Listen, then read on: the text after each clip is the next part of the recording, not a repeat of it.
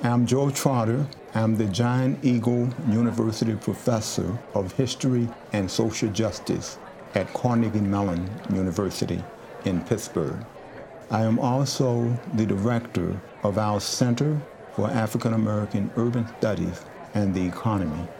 I am originally from Valls Creek, West Virginia, which makes me also an African American Appalachian.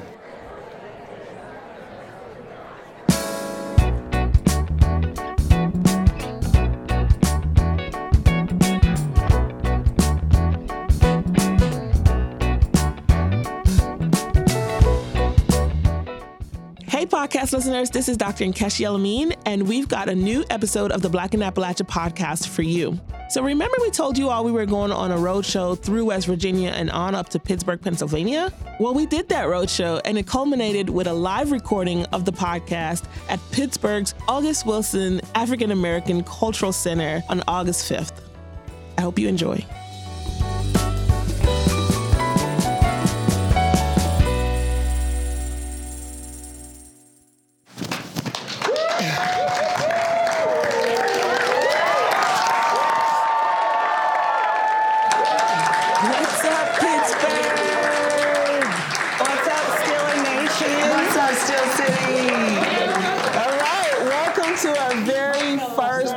Black in Appalachia Road Show. This week marks the anniversary of the launch of our podcast, and we're super, super excited to be here to celebrate this moment with you all, to do our very first road show, to be for the first time in Pittsburgh, aka Pennsyltucky. We're so excited that you all are here. Thank you, thank you so much for coming out to this show. It's a crazy time to be doing podcasting in a pandemic and to try to do a live show and to ask people to come out. So we really appreciate you all for being here and celebrating with us. Last year, we had a chance to talk to Pittsburgh's own Deesha Philyaw. Shout out to Deesha. it was such a fun time, such a fun chat. and that episode was one of our most downloaded episodes of the podcast. And you know, usually our work sort of centers around central and southern Appalachia. But after talking with Deesha and having a blast, we were like, we got to get up to Pittsburgh and see what's going on up there. And we wanted to see what other kind of black excellence was up here too. For sure. And you know, speaking of Appalachia and you know the mountains, we heard that Pittsburgh is referred to as the Paris of Appalachia. Is that a real thing? Our producer, Chris, who's in the back and um, directing all the things, he always says that Knoxville is closer to Pittsburgh in terms of culture, more closer to Pittsburgh than it is to Nashville. And we're only two hours from Nashville, but Nashville's not an Appalachian city. And so the more and more we're here, the more we're starting to see that, right? Okay, that makes more sense. It's explaining the whole Pittsburgh, Pennsylvania reference. I, I got it now. So before we get carried away, let's tell everyone a little bit about ourselves. Hey everybody, I am Dr. Enkeshi El-Amin, sociologist of race and place and Black Appalachian experiences. And I'm Angela Dennis. I'm a race and social justice reporter in Knoxville, Tennessee.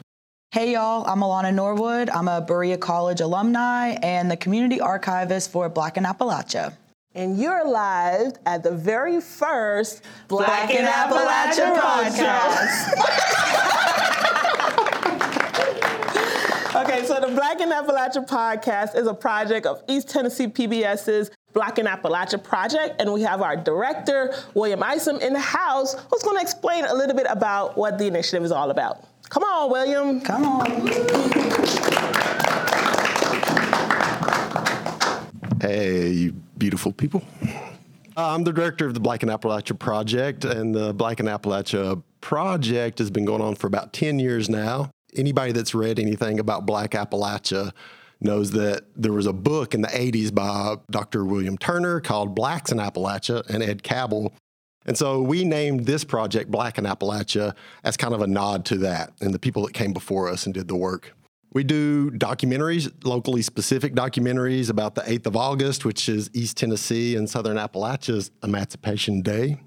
We've did documentaries about HBCUs, and the atrocities associated with the Red Summer. And we're currently working on a series of shorts about lynchings in the coal fields.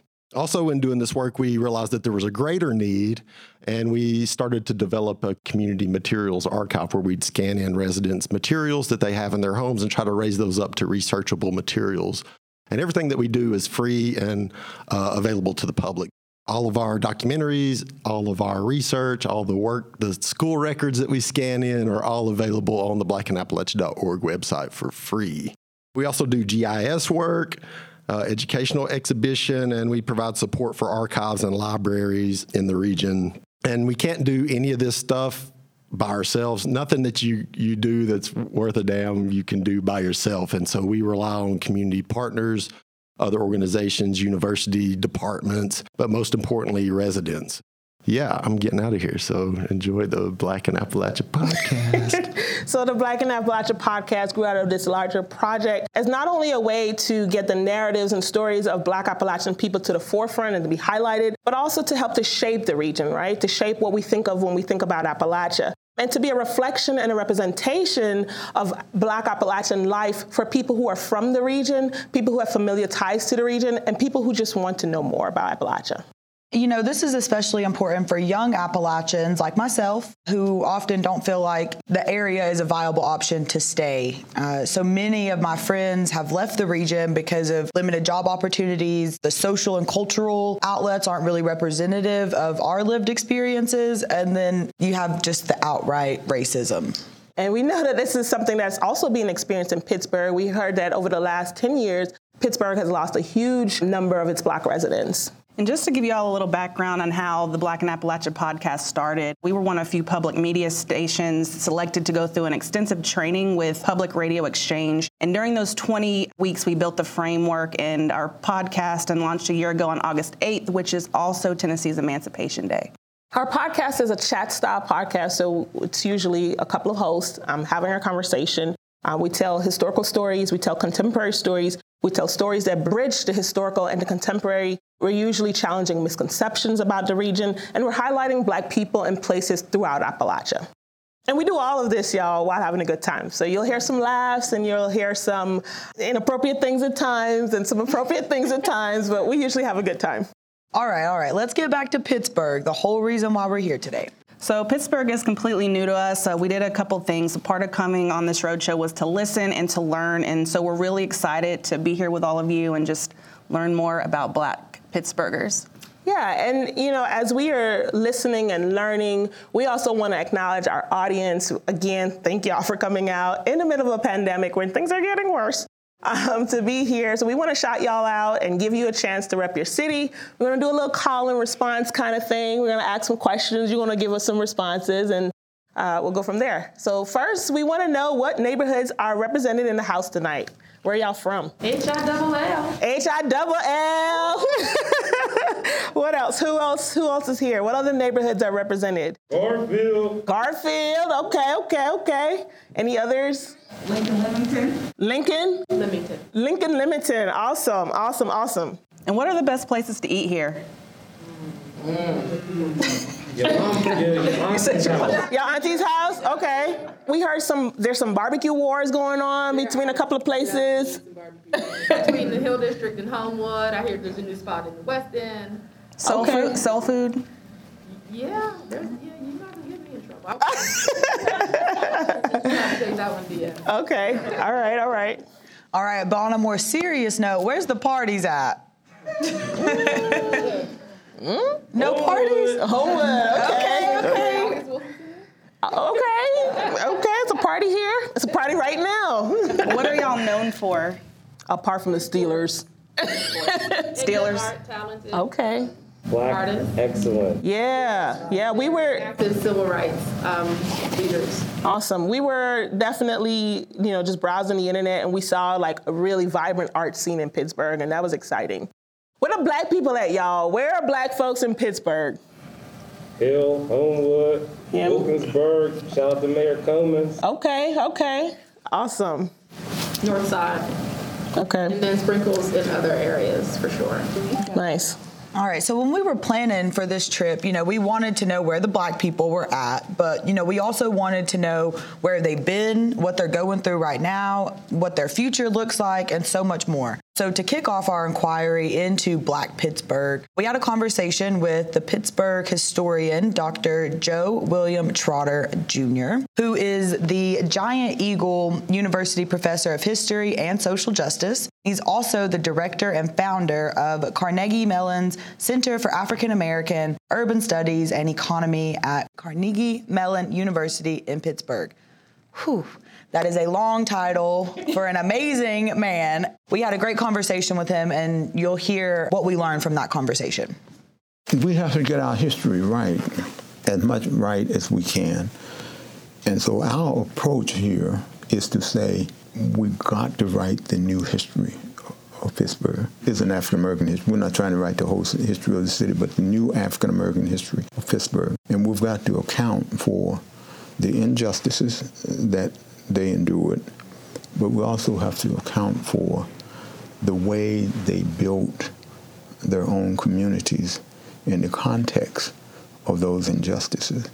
Because this study is really about how black workers helped build the the city, uh, I mean, the big city, right?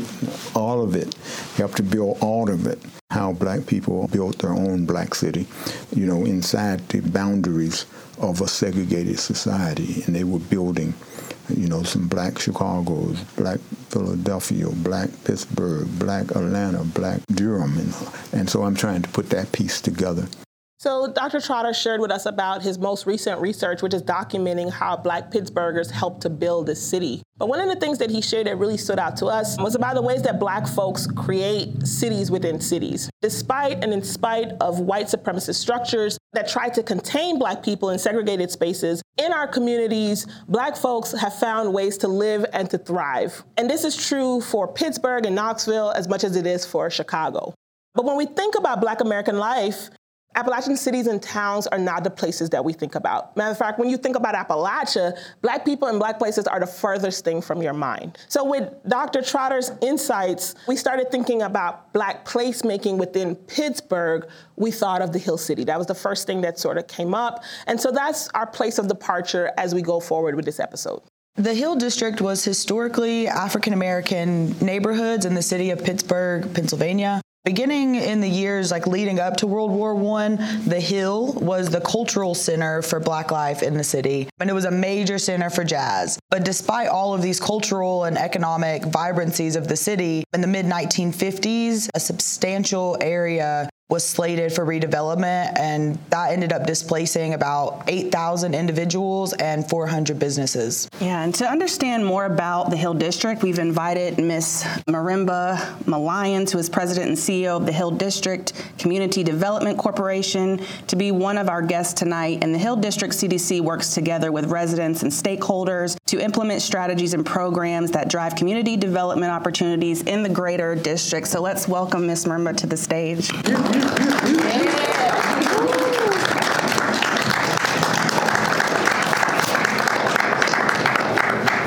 Hello. Hi. Thank you for How you joining us. doing? Good. How are you?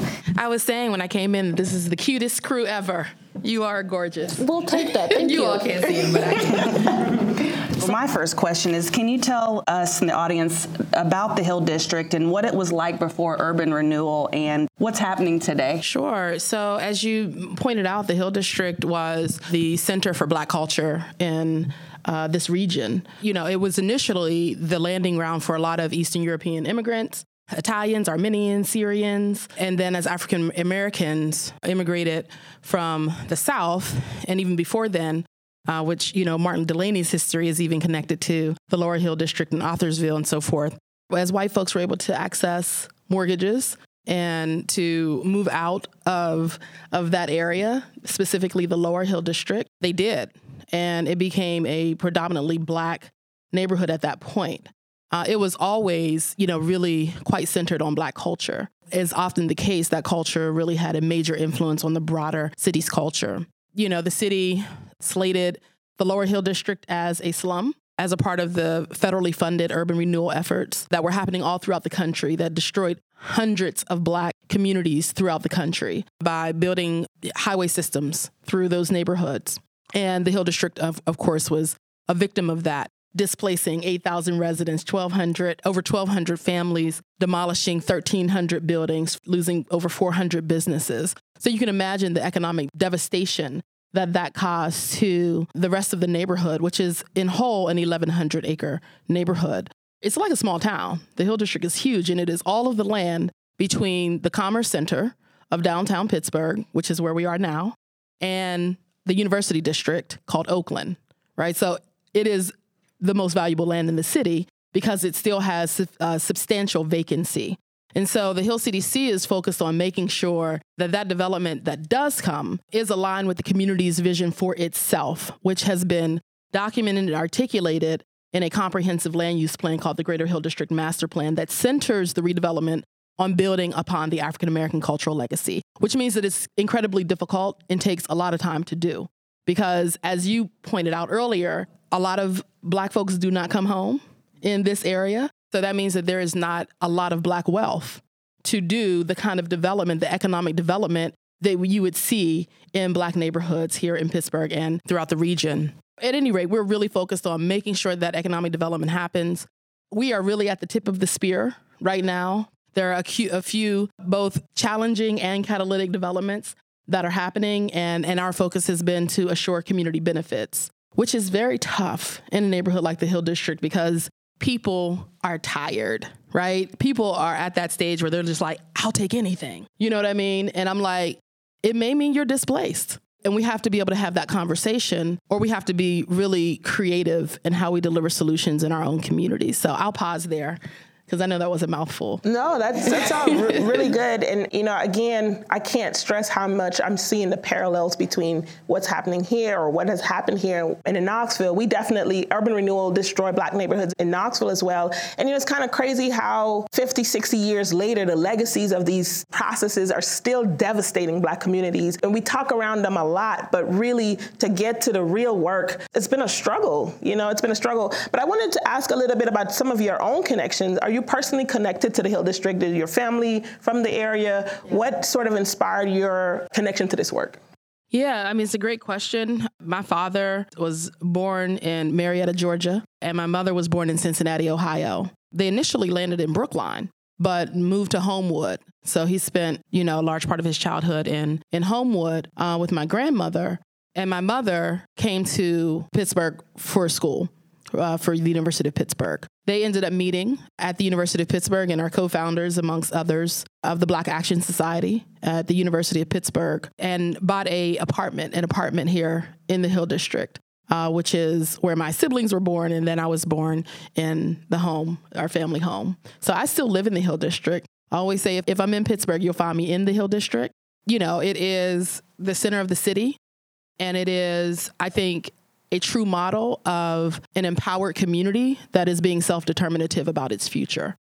With a whole set of challenges that come with that work. I want to be I want to be really clear that it's, it's really tough work with a lot of different dynamics. Uh, right now, we're we're grappling with the reality that big capital has arrived in our community and the impact that that has on community dynamics and community relationships. It's like really interesting all of the, you know, all of the factors that are at play uh, in our neighborhood right now.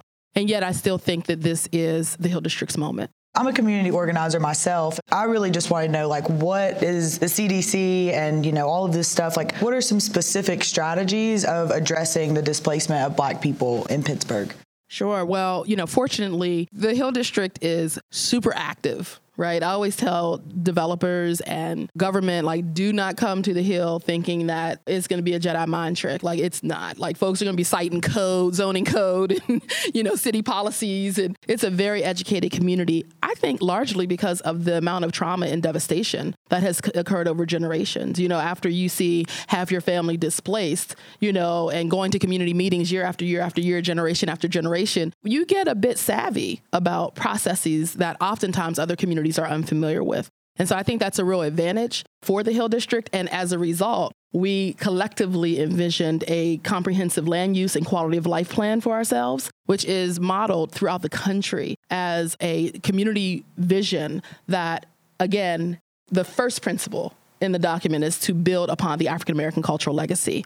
Now, why is that important? That's important because we could easily say we're going to build upon the cultural legacy of Eastern Europeans, right? Because they landed here. This is a very important community historically for the Jewish community, right? And so you, you'll see synagogues that you know are no longer occupied in the Hill District. It was a very culturally diverse community, but the African American community is the community that was unable to access the capital that they needed to grow and expand economically it was the community that stayed and built and, and resisted and connected, right? And kept the community together, even if the buildings were coming down, which they absolutely were which is well documented by uh, Mindy Fullilove in Root Shock. And, you know, the impact that that has had on our community has been devastating. So I would say our master plan has been the primary aspirational document. But the tools that we have implemented and strategies have been, for example, the Hill CDC is in partnership with six other organizations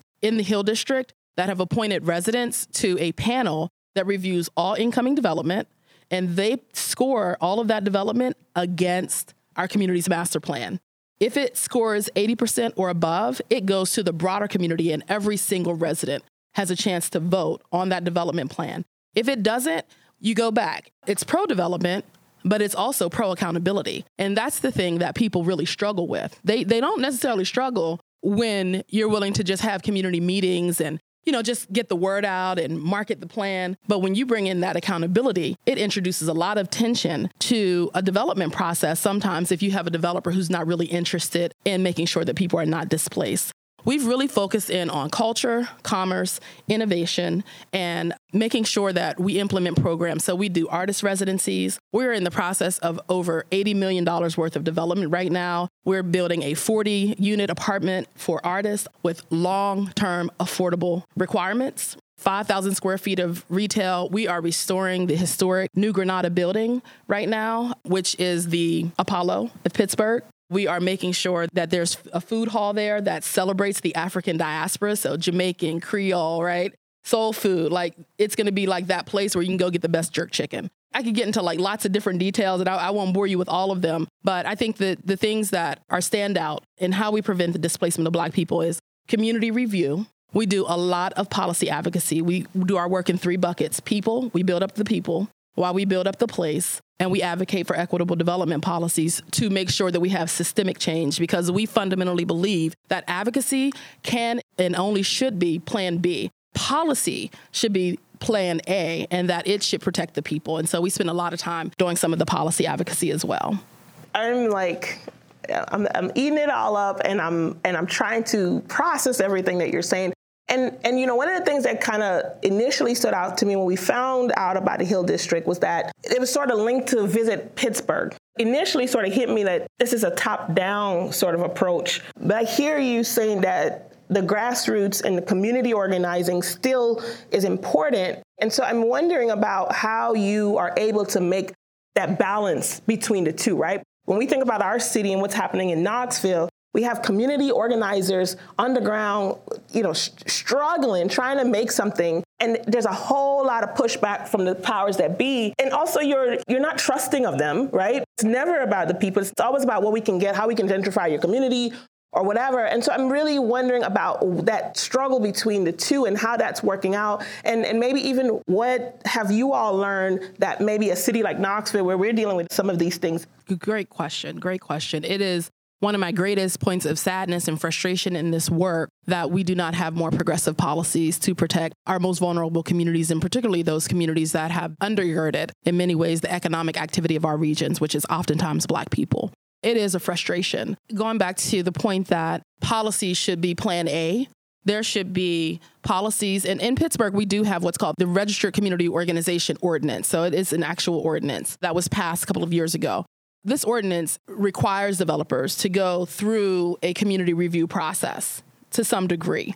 But it just depends on the community, right? Like every community is organized differently. Some have, quite frankly, gentrifying community development organizations. You know, some have understaffed and under resourced community organizations. So for the Hill District in particular, though, we have been really focused on that community review piece. So I would say organized people and organized votes can really make an impact on individual developments, even if you don't have, for example, an ordinance that requires some review. And by the way, the ordinance could have done certain things like you must meet these equitable goals. The ordinance doesn't do that, right? It just says you have to go. But it doesn't say you should go and you should have 30% MBE or you should go and you should have 15 to 25% workforce requirement. So so none of that stuff, right? So again, going back to how do we get the policies changed? But short of that, communities can be organized within and unto themselves and do that outreach directly to you know to developers to stakeholders to institutions in the area universities those are always good folks to try to get on your side when you can because quite frankly ongoing advocacy is not sustainable there are so many issues layered on us the personal stresses, a pandemic, right, folks? I mean, mental health is, you know, it, it is, it, right, which is the intent, right? It's just like we're just gonna wear y'all out because money is gonna last longer than your energy. So it requires us to be a little more systemic in our thinking. And I think that we do have the capacity to build those structures. We've been talking to folks throughout the country about the community review process we've put in place, but I, I think that there are some mechanisms. You know, I, I, I know I can't get into all of them now, but I'm happy to talk in as much detail as possible. I had one last question. As a reporter of race, how does media play a role with the Hill District? What kind of narratives have been out there? And, you know, can you tell us just a little bit about that? You know, the great thing about doing this work for so long is your skin gets really, really thick, right? You just like, I mean, you know, folks gonna say what they're gonna say, right? Like you just kind of understand that's just what's gonna happen. Doesn't make it right, and it doesn't reduce the amount of trauma that occurred for your skin to thicken. It does get you in the space where it's just like if somebody wants to come online, and they do, daily and call you a crackhead, call you, you know, a shakedown artist because you're trying to negotiate a community benefits agreement, which by the way is one of the tools that every community should be using. If there is a development that requires public subsidy in your community, communities should be negotiating community benefits agreements. In fact, legislators can actually require that developers who are re- using a certain percentage of tax money must engage in equitable development that returns money to the citizens of that community. But oftentimes, the result is in the media, folks want to call you a shakedown artist, right? Because you are protecting your interests. In most cases, you're also protecting theirs because they don't ever have a stake in this big business. They are normally a, a, normal taxpayer, but in their minds, they have separated themselves from us in a black community. So, you know, prostitution, like they, they're like, oh, you guys are just prostitutes, and, you know, and drug users. Like that kind of stuff is it's just really violent and vitriolic language that we find in our local newspapers if you just go on the sites and look at that. As far as the broadcast media, you know, if it bleeds, it leads. That has not changed. I think since Black Lives Matter, of course, of course, we know they've always mattered in our community. Since Black Lives Matter became a, uh, an international movement, you know, we do get more inquiries into wanting to tell the stories of Black people, but it doesn't quell or quiet the ongoing barrage of criticisms that come in the way of Black people and Black organizers. Great. Well, thank you for taking the time out to talk to us this evening. And if there's anything you'd like to share with the audience, I'm just happy to be here to, you know, share a little bit about the Hill District, share a little bit about blacks in Appalachia. This is a, an interesting twist. I, quite frankly, did not think of myself as someone in Appalachia. I mean, you kind of know cerebrally, but you don't really self identify that way. So so I love that you are here. And uh, it also explains some of the racial dynamics and economic dynamics that we probably tend to isolate to Pittsburgh and or other cities who are grappling with it. But to put it in the context of some of the things you all have shared has been very helpful for me. So thank you. Thank you. Thank you so much. And I am definitely interested in talking more later. Would, love to. All right. Take care. Thank you. All right. I think that it's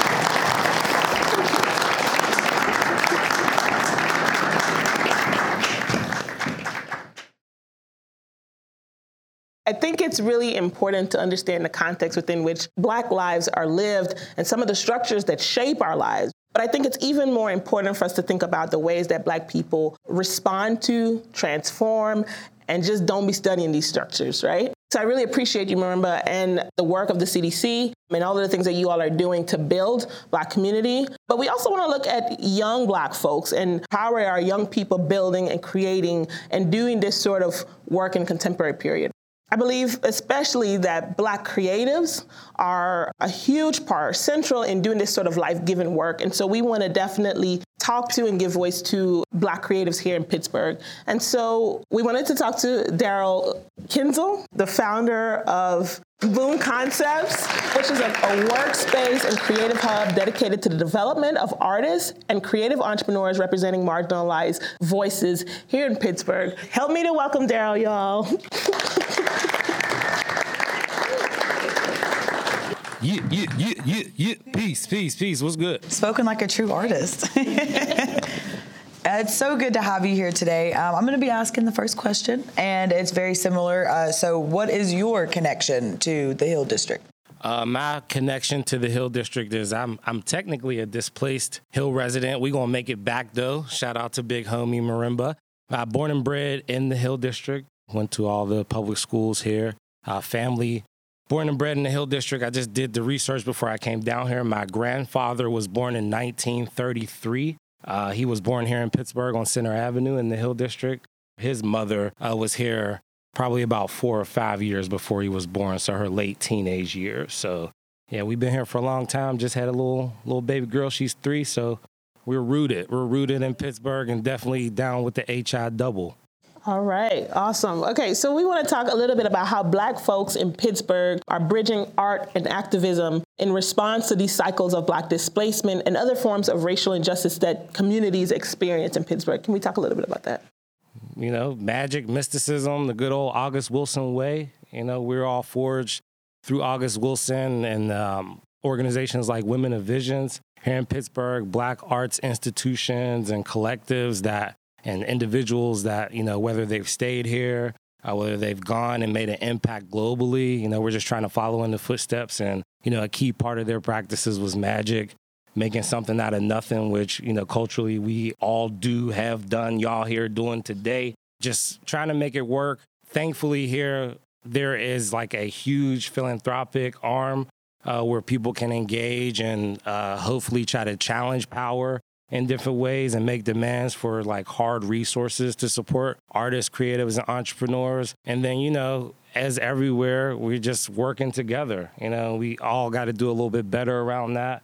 Um, you know, not really be connected to the the one the idea of the one in a place, especially a place that's maybe isolated from other arts markets or bigger uh, markets for sales and exposure. So you know, we're better together, and that's how we making it work here. Do you feel like that is something that people are buying into and, and sort of pushing forth? I feel like in spaces like ours, you know, like I said, I'm again connecting that parallel between Pittsburgh and, and Knoxville. A lot of times, black folks, whether they be artists or organizers, there's this this sort of tension because of limited resources, lack of resources, or being ignored for so long. We get crumbs and we fight for the crumbs, or we treat each other poorly for these crumbs. How are artists sort of responding in, in that light? Well, at Boom Concepts, we're just trying to show people and tell people that this is America. We're a country of abundance. Uh, we're a country of like overconsumption, so the money is always going to be there. You know, we don't have to fight over the crumbs. And, you know, thankfully through organizations, August Wilson Center here in the downtown area, you know, really those neighborhood centered places, Nafasi in the Hill District, Boom Concepts in Garfield, a couple other places around the city are just like really showing artists and working together to show that we can share resources, we could build power. And when we share power, that's how we are able to challenge and make some real change. So my question is, uh, what do you feel the future is for young Black creatives in, in Pittsburgh? More money, more money, more opportunities. Uh, you know, you all being here is like a great marker. It used to be that Pittsburgh and Western Pennsylvania was so isolated and nobody would really come here, you know, which was like back in the day, everybody would come here. It was a stop through on the way to New York or Chicago. We kind of lost that. Uh, there was a huge displacement. I mean, you know, like my in laws, they ain't coming back if you paid them. If Google hired them, if, you know, any tech company hired them, they wouldn't come back and they don't believe the things that are happening here. So, you know, we're really thankful that folks are coming, they're doing that exploration, we're getting that back, that cultural exchange with other cities, other small cities, other mid sized cities, and just showing that there's a market here and people can test their ideas in other markets as well to make those connections. For sure. Well, we thank you so much for coming out and sharing with us. We really appreciate it. For sure, for sure. Thank you.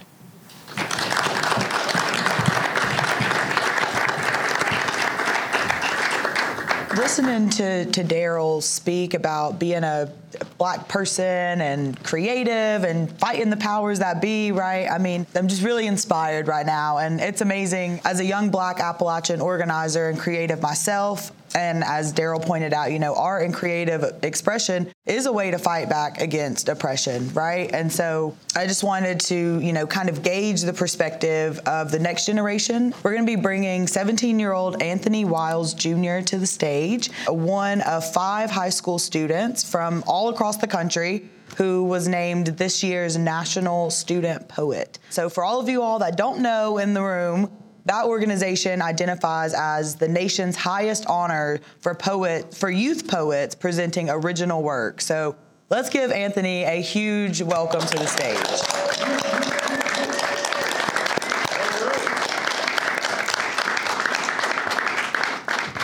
Okay, hi everyone.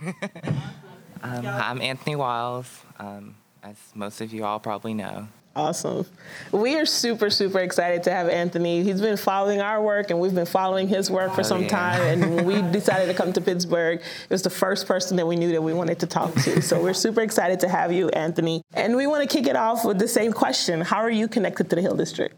Okay, so actually, my family story is a bit different. None of my ancestors, when they settled here in Pittsburgh, settled in the Hill District. What's interesting, a lot of them settled in southwestern Pennsylvania, in Fayette, Somerset, and Westmoreland counties on my father's side. Then they came up to Pittsburgh, they settled in the West End, then somewhere in Manchester.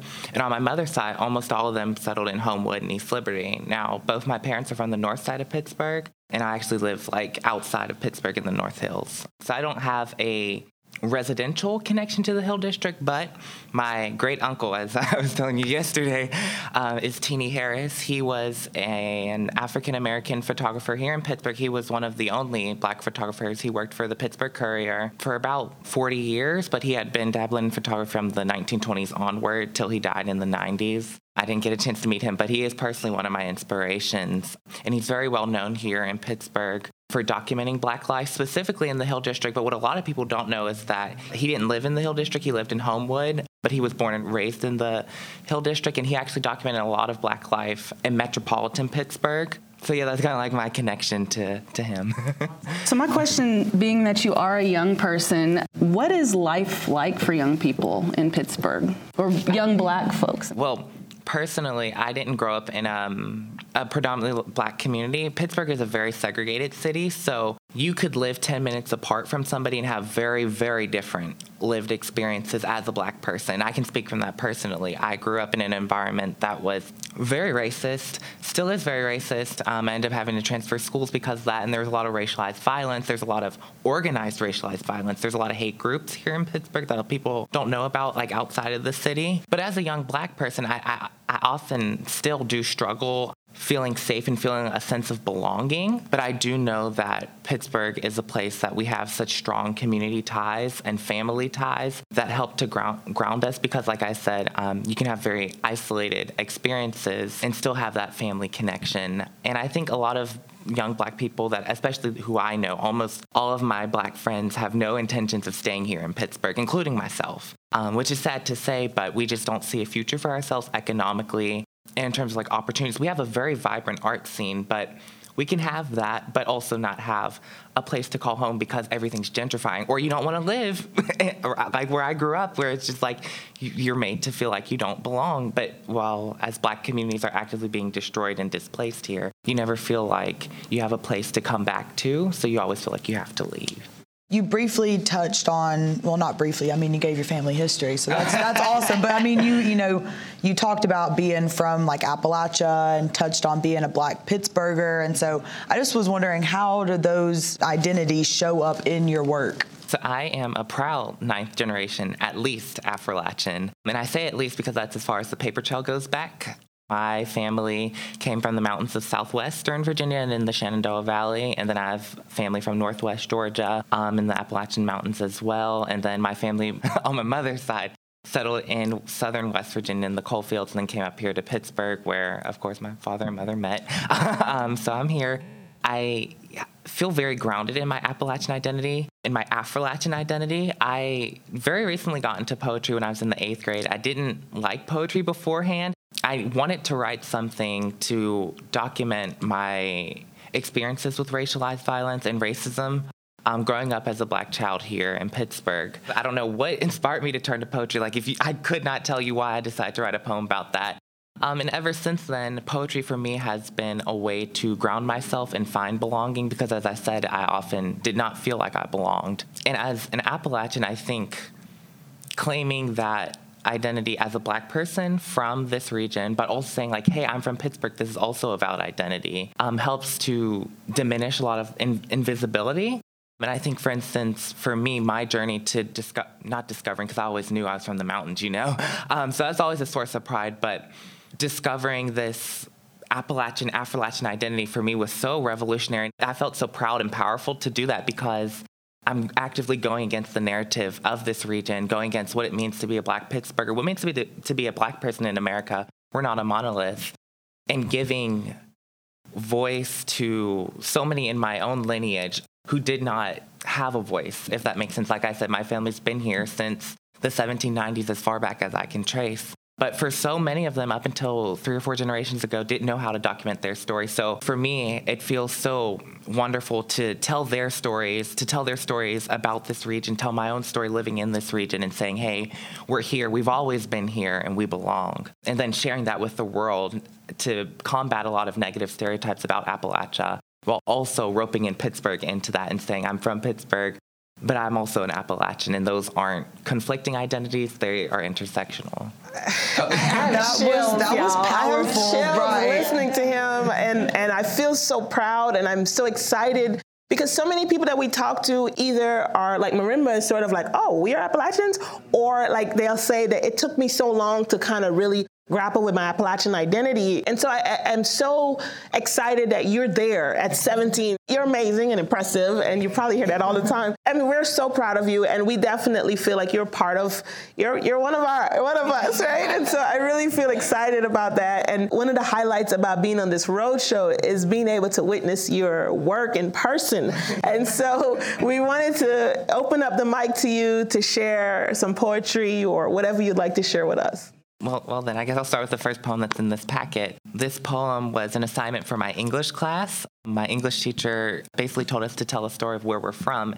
And for me, I was like, oh, well, I could just say I'm from Appalachia. But I said, no, I've been saying that I know I'm from Appalachia, but what else am I from? What experiences made me who I am? So this is called an idyllic life poem. I come from the caustic scent of cleaning chitlins and the olfactory marriages of cologne and perfume animal crackers and Sunday school lessons, Jacob and Esau and Mary and Martha, the sweet, sweet blood of Jesus. Friday night football and sweet ice cream with rainbow sprinkles and scraped knees and broken wrists. Vacation Bible school at every church in the county, memory verse reward parties, and mud between my toes baptisms in the lake.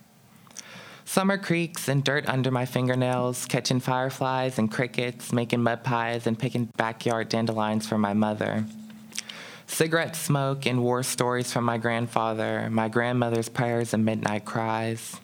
Third grade haikus and spelling bees, paper snowflakes and ornaments made from dried applesauce and cinnamon. Library and museum trips with my mother and all the sports my daddy made me play. Prayer lists and hymn books, mission trips and heathen friends. Playing with Barbies and action figures, kickball and tag with my city friends, and house with my cousins he be and done did and code switching before I could read. Watching my brother tackle and throw under the shadows of Jackson and Lee in the Blue Ridge Mountains, just 10 minutes from where generations of my family were once enslaved. A fun day at the mall where I got toys and books and almost run over by a racist man who called my mommy a nigger bitch. Lunch table antics with my best friend, saying our first cuss words and figuring out what all this sex stuff is everyone's been talking about warm soup beans and skillet cornbread and coming out to my grandmother, writing my first poems but never solving an entire geometric proof. Youth group on Wednesday nights, teen church and sanctuary crushes, praying to be fixed. The cantankerously harmonic melody of my youth, R&B and hip hop and arguments and belt snaps and why do you talk so white? Gospel and country and put some bass in your voice, man up and don't talk with your hands avoiding the sun in seventh grade, pouring bleach in my bathwater, being spat on and being pushed downstairs, being called nigger and faggot as if they were my first and last names. Kitchen table life lessons with grandparents who raised me, backyard cookouts with uncles who never judged me, and winter dining room memories of aunties who always loved me. The noxious aroma of funeral homes, formaldehyde, and grief. The comforting pain of repasses, socializing with death and desserts. Blue Easter shoots, suits, and polishing my black leather shoes. Christmas pajamas and home videos, turkey and dressing and drama thick globs of hair grease, uncombed heads, and the strangely nostalgic scent of flat irons and chemical relaxers. The ever present longing for mountain August and church basement family reunions, crochet blankets and collard greens and bare feet, front porch living and back porch secrets, childhood dreams, teenage fears, and tears. From idyllic poems like this, meant to paint picture perfect lives, trying to convince me that my black life is happy and carefree. Wow. Wow.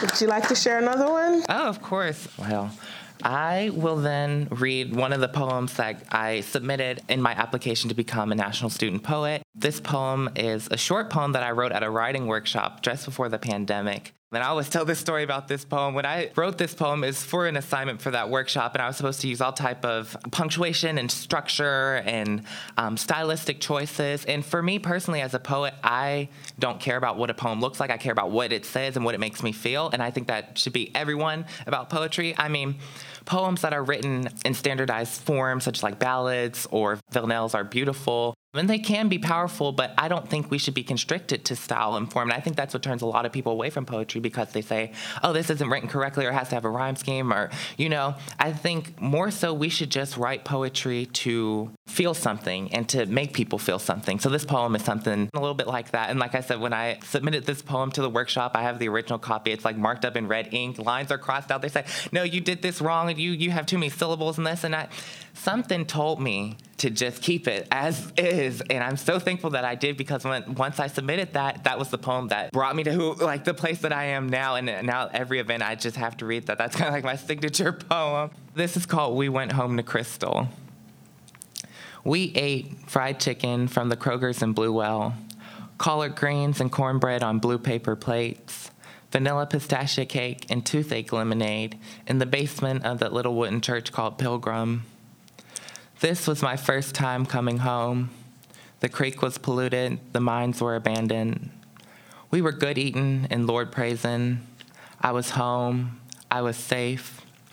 They knew me and they loved me. I belonged to them and the mountains. Crystal, West by God, Virginia, I knew only in memories long gone and never mine. That Sunday, we went home to Crystal. Wow.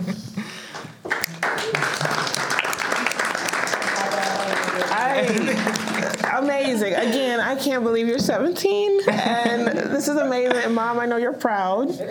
Um, so, th- thank you, thank you so Thank much. you. I feel like I want to talk more, but you know, we, we we have a time limit. Yeah, I can talk. but we'll definitely we'll chat again in a minute. Thank you so much. Thank y'all. Yes, give him a round of applause. I'm so happy I can cross this off my bucket list. I've been, ever since the Black in Appalachia podcast came out, I've been telling everybody about it. And when I told my teacher that I was going to be on, she's like, "Finally!" um, so I'm so happy. awesome, awesome, awesome. Before we, we go again, we came here looking for Black Pittsburgh and to understand Black life in urban Appalachia.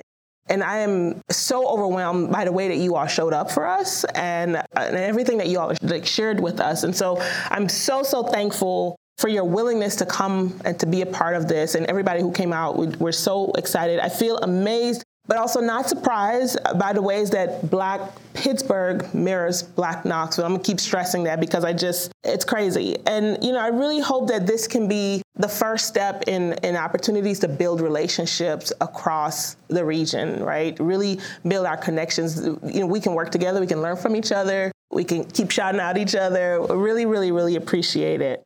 And so now we're going to do some shameless branding.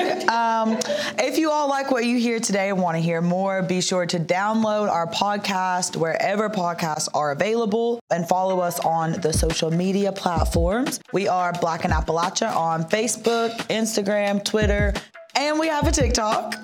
And any other place out of social media, follow us, please. And you can send us an email at podcast at blackinAppalachia.org if you have questions and want to talk to us. And our website to learn more about the Black in Appalachia initiative is blackinappalachia.org. And make sure you subscribe and follow. Leave us a review. Tell somebody to tell somebody about this podcast, y'all. We want to get it out to everybody so everybody can hear and share and join in. And it's a big old party. So share it with somebody and tell somebody to tell somebody else.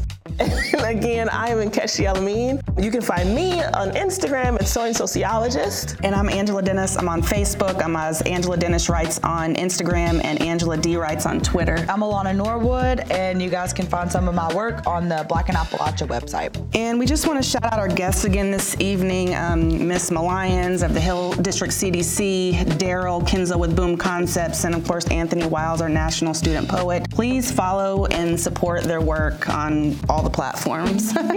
and it would be just awful if we didn't give a huge shout out to our podcast team.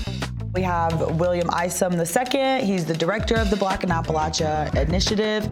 Chris Smith, he is our senior producer, and Joseph Firo. Alanti. I'm Firo Monty. I'm sorry, Joseph. I'm sorry. I did you brother. I'm sorry. But he is our sound engineer, and he is making sure that you guys can hear us well, and that all of this is being recorded. So thank you, Joe. Thank you. Thank you. And also shout out to the August Wilson African American Cultural Center for hosting us today, for your staff, for accommodating all of our needs. We really, really appreciate it. And of course, thank you to our audience for showing up and coming out on a pandemic night to witness this very first live show of the Black in Appalachia podcast. Make sure that you are subscribed so you can hear this. It's a wrap. That's Yeah, it's a wrap.